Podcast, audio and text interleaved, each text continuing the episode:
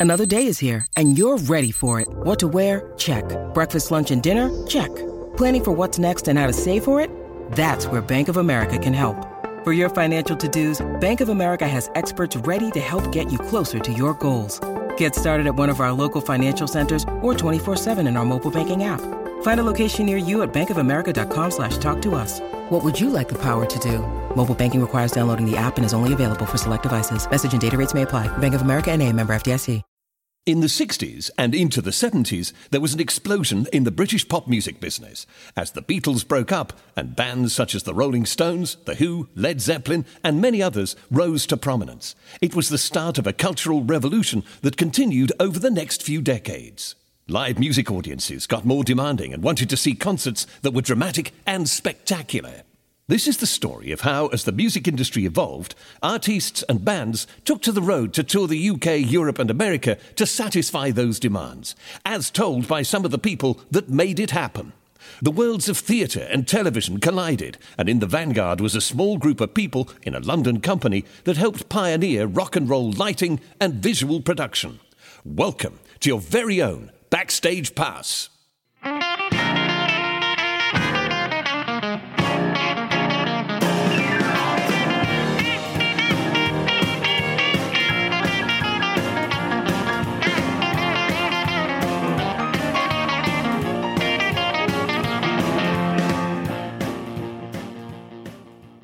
At the end of the last episode, we found out what some of the ESP crew were up to now. Let's catch up with the rest of them in this, our final episode of Backstage Pass. After he worked for ESP Lighting, Simon Woodruff joined Electrosound in partnership with Ricky Farr, who was eventually to buy ESP Lighting. We got the, the job to do uh, the sound and the lighting for a Rod Stewart show, and that was really my big break because I I'd driven the Richmond Theatre van years ago, and I knew where to go and get drapes, where to go and get rostrums, where the scenery got made, and all these things. And Rod Stewart wanted to have a big stage set, and I remember going to a meeting with him and Billy Gaff on the double bend of the King, New King's Road, and him saying, "Oh yeah, I want a big white stage with white curtains and all of this." Not very good Rod Stewart voice that. And I said, "Oh, I'll get that together." And I remember going to a dinner party a few weeks later, and somebody said, "What do you do for a living?" And I said, "I'm a stage designer." We took that show out, and it was, I was really, really proud of it. It was a big, big white rock and roll stage set, first one I'd ever seen, really, apart from the Pink Floyd. And in fact, it's where my brother Patrick got his big break because they fired the lighting designer and we had to redo all the lighting for that show. And he got to be Rod Stewart's lighting designer and went off around the world with Rod and Billy Gaff. And, and his story went on from there.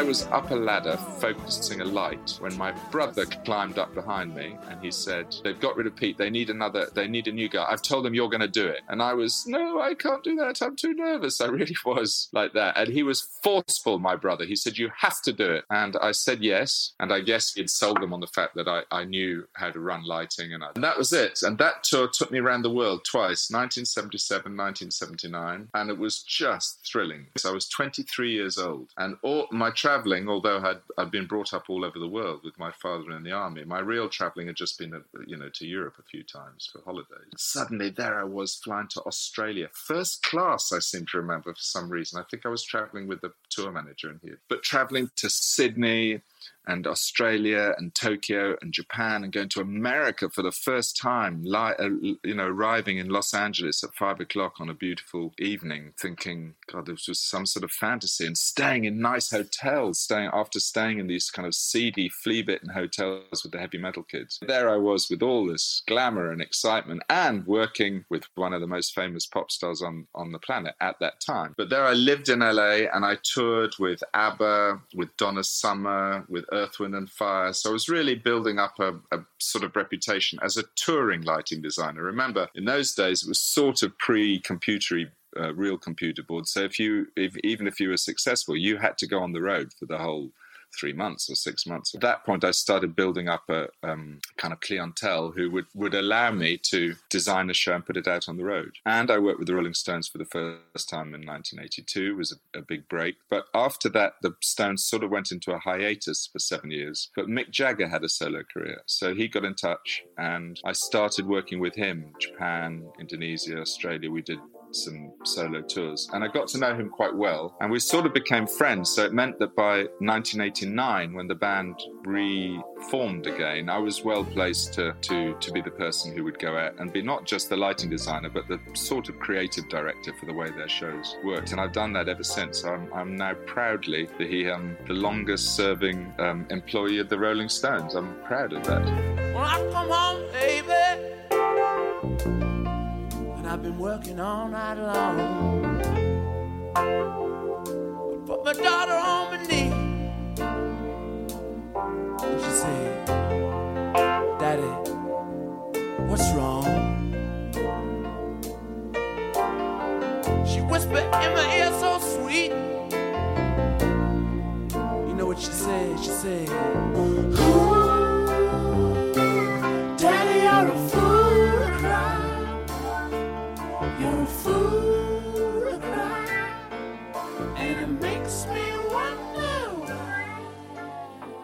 Let's break off in Patrick's story and go back to his brother Simon and find out what direction he went in after ESP Lighting. So I had a design company called S2 in Wapping, and we did lots and lots of rock shows. And then the new thing after that was in shows for industry, you know, using the rock and roll technology. And I did that, I can't remember, for 10 years or so. And then I left that, went on to um, really, there were films starting to be made of big rock shows Billy Joel in Russia, Elton John in, with, with orchestra in Australia for late night television. And I became a distributor of those films and went to all the film festivals around the world and sold those to TV stations. Me and a guy called Kevin Hall, who's a scaffold man, he used to put up scaffold stages for outdoor shows in America. And we started that business, and I did that for several years and then got out of that and then had another period in the wilderness and eventually um, with my knowledge i suppose of show business and building stages and all of that opened a restaurant called yo sushi which went on to become 100 restaurants and became a dragon on the dragon's den. And i started a hotel chain called yotel. But it was all you know you could see the process. John Brown, I never said this to him, was the was really my first influence as a businessman. I was fascinated when he got jobs in and what he had to do to do that. And I understood simply how you had to get a job in, charge people money, and that was business. But I was also very interested in the creative side, and I married those two things. And I suppose that's been the ribbon that's followed me all the way through my life is is business and creativity, and that's the ESP is where I first learnt it, and it went on to very very lucky man I was to, to do lots of lots of big and interesting things. Still that still at it today. When we last heard from Patrick Woodruff, he told us how his client list included many of the biggest names in the music business. But even bigger things were to come. You know, after I started working with the Rolling Stones in '89, I was working with a lot of the bands like Tina Turner and Simon and Garfunkel, and a list of those, Bob Dylan, a, li- a list of those people of that age. But I sort of thought I thought that I saw the writing on the wall that all these people were too old. you know, the Rolling Stones at that point were 50 years old. And I thought, well, that's not going to last. So I deliberately started looking for things that weren't necessarily rock related, other performance things. And at, at that time, remember, anybody who had been a lighting designer with these big moving light systems suddenly became quite precious assets for other businesses who started using moving lights, like theatre, like uh, dance, um, even opera. And I started to really build up, a, a, a, explore all these different genres of performance, and started doing shows like you know the English National Ballet or Michael Flatley's dance shows, and I started doing um, you know some film and television, and uh, eventually the sort of payoff of all of that was that I, I did like the Olympic Games in 2012.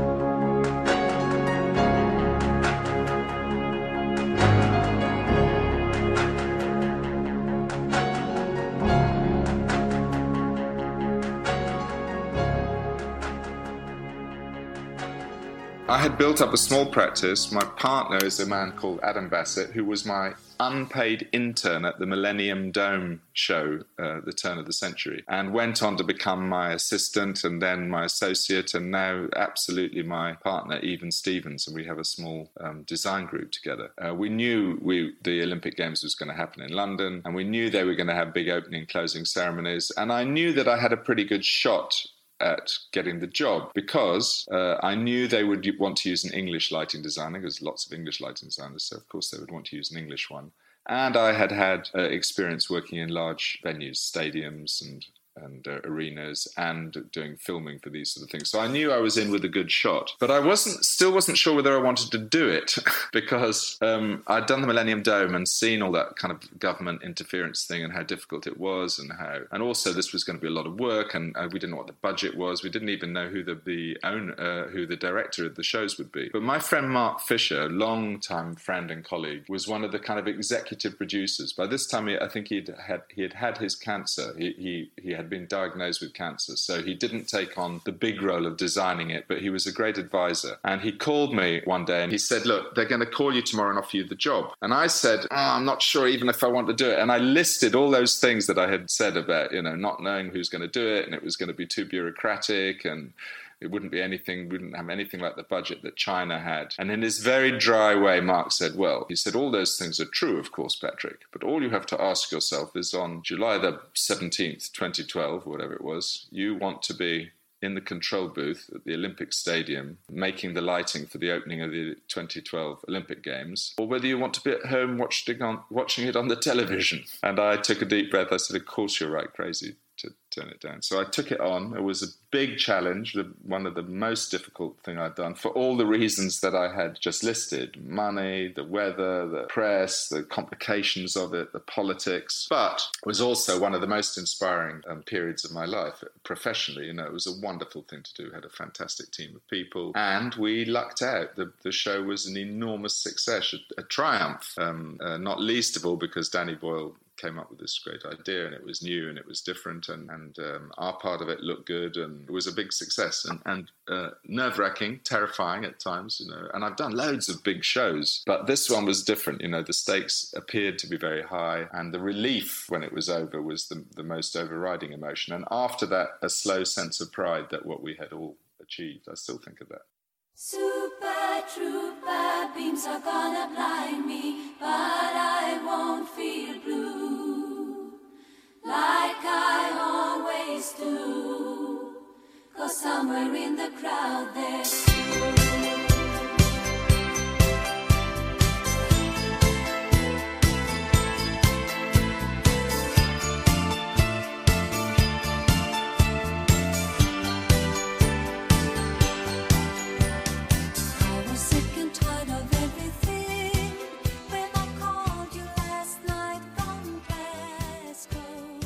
From his early days looking after the Super Trooper follow spots, Jeremy Tom's career really took off too. The sort of the timeline from ESP and lighting was into Revelation Staging, which was a, a, a company we designed and built tensile structures to be used as stages uh, and pneumatic stages. So our first client was the Stones. Uh, we did a pneumatic roof for Paul McCartney, and myself and uh, my partner Bill Harkin did a lot of the design on that. We took that on the road and toured structures for three years. When that company went down, I then started working with Simon Woodruff, who I'd met during the ESP years, and he was working for Ricky Farr running the lighting side. And that was right at the beginning of when the lighting companies would offer bands a backdrop and a drum riser free if they used that company's lights. So they became a sort of free offer for the lighting companies. I was brought in to design and build or look after the building of backdrops and drum risers. Those got more complicated as time went on. Uh, Simon and I started a company called Plumline, which we ran for almost 10 years, doing stage sets for touring rock and roll shows. And there were probably three or four companies worldwide who did that. So we worked worldwide, we worked for big bands, we did big shows. And that also was a huge learning curve. From there, when that one ended, I moved to the States, where I still am. Did a certain amount of music uh, business design, but a lot more of big, rather odd trade shows, things that were fairly non standard. Things that uh, the, the the knowledge of having done rock and roll shows worked well for some industrial shows, and we had during the Plumline years we'd done a certain number of things like Ford car launches and things like that. So it was fairly familiar. So I, I sort of took the expertise from rock and roll and moved it into the trade show world. Did that for a few years. And when at, at 9/11 over here, when the entire trade show business literally stopped because nobody was willing to put their people onto planes to fly them all over the place to go see industrial shows, so that one stopped, and I started designing one-off custom structures which is essentially what I still do now. Basically, it's large and weird shit. That's what a client wants, and that's how my phone rings with those kind of requests. So it's everything from ski jumps for Olympic trials, built for three day events in baseball stadiums, you know, complete with making two foot of snow on top of a 170 foot or, you know, whatever that is, 60 meter high structure to you know building temporary bridges or uh, I've been designing uh, temporary pop-up hospitals during the COVID time. So yes, it's very different from the ESP years, um, but there is absolutely a tie-in to the philosophy and the practice of building structures uh, with the same sort of attitude as you would putting out a rock and roll tour, which is you know, and quite frankly, rock and roll has been the best apprenticeship ever. Frank Andrews went on to set up a recording studio at Ridge Farm near Dorking in Surrey, which he ran for 25 years, and now runs as a wedding and conference centre. Riley O'Connor had arrived in the UK on what he described as the hippie trail and worked with ESP Lighting on many tours and big shows before returning to Canada and continuing to work in music production with his brother in law. It was pretty amazing how little of the actual business of uh, the music business I understood. I never even made the equation of how do people get into the buildings or anything like it. It's just, you know, to us it was just, you know, putting the lights up and making sure the show ran on time. I didn't give a damn about, you know, the promoters' concerns or audiences or anything like that. Just making sure that the place was safe to work under and then started working in the promoting business in Vancouver into learning the business and then becoming fascinated about uh, promoting. Built up the career as a promoter and built the company up in Vancouver. And then we became the number one promoter in the city and then the number one promoter in the west of Canada. And then my job evolved to coming to, we had a partnership with uh, two of the leading promoters in Canada at the time. And then I came to Toronto and worked for Michael Cohl and, you know, learned the business. And he taught me the mechanics of the art of a deal, built my career up, and so now I'm the chairman of Live Nation Canada. After ESP Lighting, Robin Elias's career took a slightly different direction, and he set up his own company, Absolute Rigging. Robin is now the chairman of the National Rigging Advisory Group in the UK and has worked on a number of large scale, high profile projects, from suspending full sized aircraft in exhibition and museum settings to an enormous mechanised spider as part of Liverpool's City of Culture celebrations. Like Patrick, Robin was also involved in the London Olympic Games of 2012.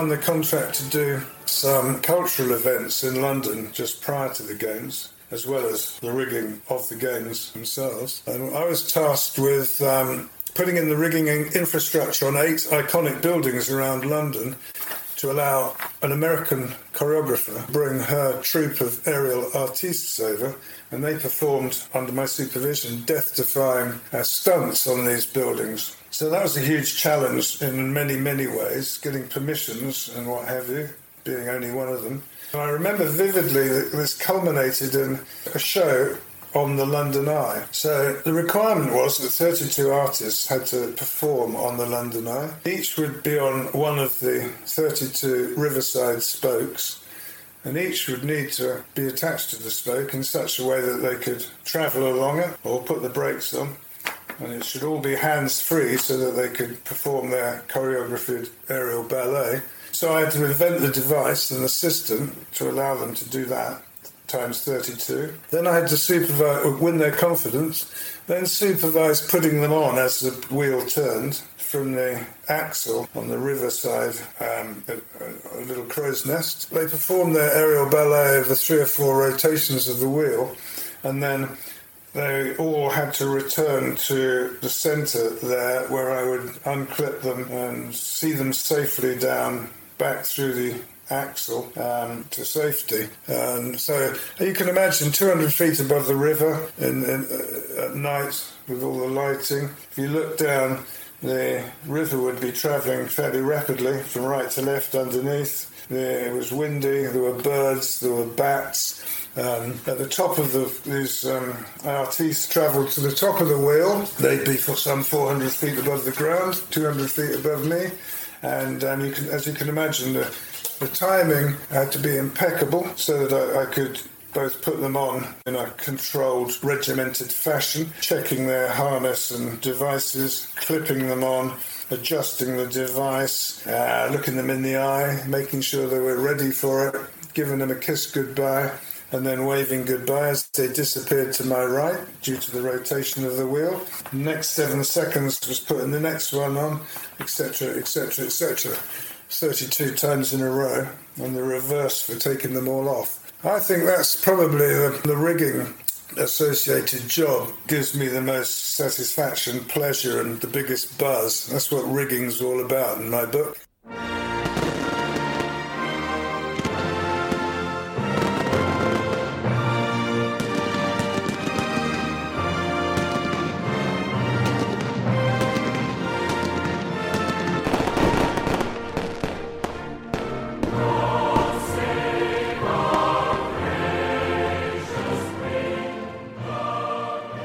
Marshall Bissett kept busy too after ESP was bought out. I continued to work for the new company, which was called uh, TFA. It was being acquired by Ricky Farr. So I stayed on and I did my last tour in 1978. And then I worked with Brian Croft in the office in Marshalsea Road. There was a big shakeup in the American office, and there was a sort of power struggle going on there. And it left um, the position of head of the lighting division open in the States.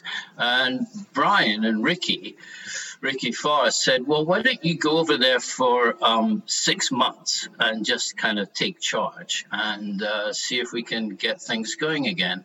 So in 19, September of 1980, I went over there for six months and uh, I've now been here for 40 odd years. So I did that from 1980 to 1983. At that time, Ricky suggested to me that I start my own company, which would be a company that imported uh, British technology. So at that time, the Brits were just way ahead in all the areas of uh, putting tours together, the, the the new technology that was emerging. So I started a company which uh, used my initials TMB in 1983 in Los Angeles of as being an importer, and that company grew. And in 1985, I hooked up with my uh, friend Colin Waters, whom I'd met on the Blue Oyster Tour, and he became my partner.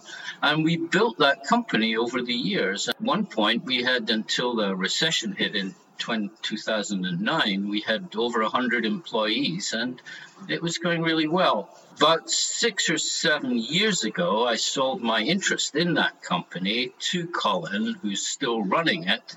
And I effectively retired. And so since then, I've been working as a freelance writer, writing about the lighting industry, and um, also uh, pursuing my interests in the fly fishing industry.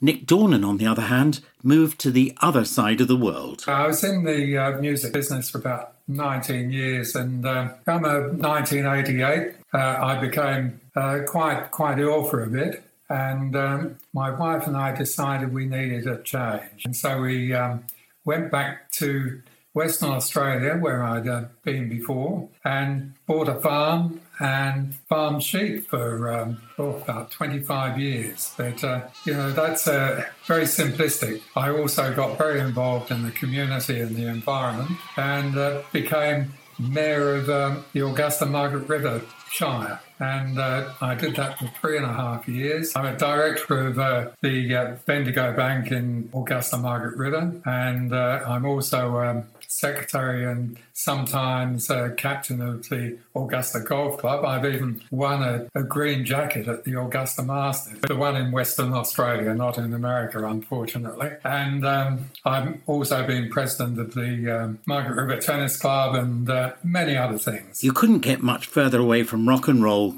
than that, could you? But what about the two founders, John Brown and Brian Croft? What did life hold for them after ESP was sold? John Brown first. Well, after the sale of ESP, I had a little bit of money from the sale. So I decided that I would try and be an entrepreneur. I rather naively thought that having built one successful company, every other company that I would be involved in would also be successful. Uh, that actually didn't prove to be the case. But I, uh, I, I, sort of split the money up into and made uh, investments in a number of different businesses covering um, commercial vehicle accessories, which was a company called Truckers Paradise, very well when CB Radio arrived in the UK. A Mexican restaurant in Covent Garden, Cafe Pacifico, which was equally very successful for a number of years. A chocolate chip cookie shop. There was a boom in chocolate chip cookies in New York, and I had some friends who thought we should try it in London, and that was a failure and also actually spinning out of ESP when we were when we were at ESP, we used to obviously send people across Europe all the time, and one of our uh, crew members, a guy called Andy Harris, once came back from Amsterdam with a hologram, a 3D picture, where he'd met this American scientist who had developed this process for producing 3D pictures. And I thought, well, that's going to be exciting. Um, and I made some investments in those areas as well and went off to Amsterdam and actually met the guy.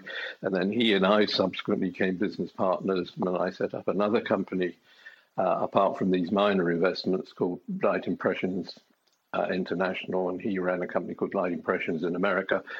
And that, in fact, is what I did for the next 25 years of my life. And here's Brian Croft. Ricky Farr of Electrosound uh, was very keen to acquire a lighting partner and now he had some backing from a merchant bank. Ricky wanted me to move into his chair immediately, but John and I weren't prepared to move until all the details and legalities were finalized. The deal actually took months to conclude. We were all now part of TFA Electrosound Group.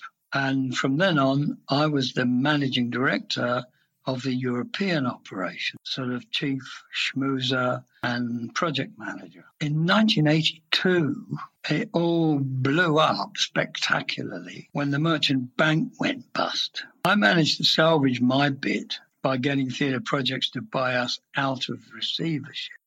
A couple of years later, Theatre Projects sold its rental and service side to Samuelson's so that it could concentrate on its uh, consultancy to architects. It also established the first Vari-Lite distributorship. Between us, we had Springsteen, INXS, The Jam, Joan Armatrading, Jackson Browne, uh, in addition to old favourites like Queen and Rod. Um, I picked up Patrick Woodruff's acts like Tina Turner and Spandau Ballet. Um, also Duran Duran for Gerry Stickells. Samuelson's overextended themselves and they were taken over by a venture capitalist. Uh, yet again, another one called Eagle Trust. I was beginning to know more about mergers and acquisitions than I did about lighting. Uh, the whole thing had been consolidated. Uh, these were good times. Theatre projects were doing major West End trade shows and events. The Stones were back out on the road. We had the Floyd, McCartney, Genesis, all with giant worldwide tours with lots and lots of Vari-Lites, plus hundreds of other acts like Simply Red. And we finally got to do David Bowie. Then uh, in 1994, Vari-Lite Dallas bought us out of the Samuelson Group. And I was in charge of the whole shooting match in the UK and Europe. I spent a lot of time in the States and also a lot of time on aeroplanes worldwide. I survived a couple of life threatening interventions in the old um, heart and cancer departments. And I got kicked upstairs to become the chairman until I retired on my 65th birthday in uh, 2003. I've always been lucky. In fact, my whole career and my life has been a blast. Um, just flipping great, actually, and I loved it. So that just about brings us up to date on those who were on ESP's incredible journey over just five short years. Let's leave Riley O'Connor to sum up. I don't really miss the road things so much. I miss the people I worked with, and I miss the guys that uh, I was with part of those early years. I think for most people, you know, your biggest takeaways are your first learning experiences that uh, give you value in your life. And uh, so those are memories that uh, will always be with. It's it's just part of your life, and uh, those are fond memories and uh, those were the places it's your baptism of fire you know you're either going to succeed in life by what you learn in those years or you're going to be a failure. And uh, i think i came out on the lucky side. Well i hope that you found it fun to have your backstage pass and join the crew to hear about the startup and development of the london-based production company esp lighting which led the way in the development of lighting and staging in the 70s when rock and roll came of age in the first episode, we heard some of the people that made it happen, many of whom came from theatre backgrounds, as they recall what it was like to be there with a snake in the bath and an elephant. And we joined the Osmonds for a birthday party on a plane with candles and an impromptu brass band. Then in the second episode, we heard about being on the top of a bus with Paul McCartney as he shared his views on the breakup of the Beatles and then about the birth of the lighting company and it working with some of the biggest bands and artists of all time, and how at the beginning it was all about making it up as they went along.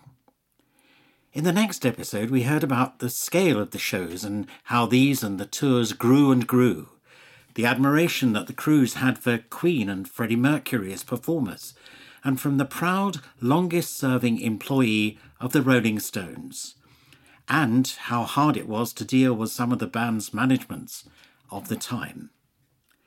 In episode 4, we heard about the experience of working in the theatre and how that was beneficial when working on rock and roll shows, and how blowing up a lighting control board led to a sports car chase across London to avoid the wrath of Frank Sinatra's henchmen.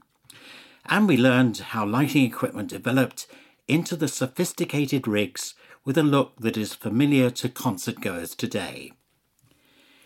In episode 5, we heard about The Who coming to blows, how competitive the lighting and production industry became before investment bankers moved in. And then finally, at the end of that episode, and in episode 6, we learnt about what those long haired, denim clad hippies of the 70s, who featured in our story, are up to now. One thing is for sure, it was a hell of a ride, and most of us survived, although some didn't, and sadly are no longer with us, including Nigel Gibbons, Peter Price, Jim Thompson, better known by a name that is today totally politically incorrect, and Edwin Shirley, who co founded the transport company which had his name on the side of their trucks. It's been a real pleasure to have you join us for this series, and if you'd like to hear more or have any comments on what you've heard, then you can find us at www.pantheonpodcasts.com or at Pantheon Podcasts on Facebook, Twitter, or Instagram. We'd love to hear from you. And in the meantime, thanks for listening, and I look forward to having you backstage again. Bye for now. We've come to the end of our current tour and hope you enjoyed your journey. Perhaps when you go to your next live concert or music performance, you'll see things in a new light. And spare a thought for the crew and their work that created and put the show on, such as our contributors to this series Frank Andrews, Jamie Barnett, John Brown, Marshall Bissett, Brian Croft, Nick Dornan, Robin Elias, Roy Lamb, Riley O'Connor, Jeremy Tom, Patrick Woodruff, Simon Woodruff, and Chris Smith, who with Christian Swain produced Backstage Pass. The miniseries was edited by Jerry Danielson for Pantheon Podcasts, the home for music lovers. If you enjoyed your time with us, feel free to give your Backstage Pass to someone who'd appreciate it. It's up to you now to keep the lights on.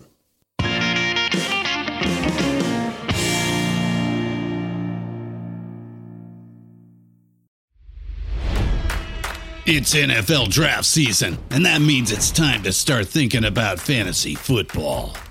FantasyPoints.com features industry leading experts and prognosticators using proprietary hand charted data to help you score more fantasy points. FantasyPoints.com is the place to go for whatever kind of fantasy football you play. Whether you play fantasy football, daily fantasy sports, or do a little bit of everything, Fantasy Points has the meticulously researched content to guide you to victory.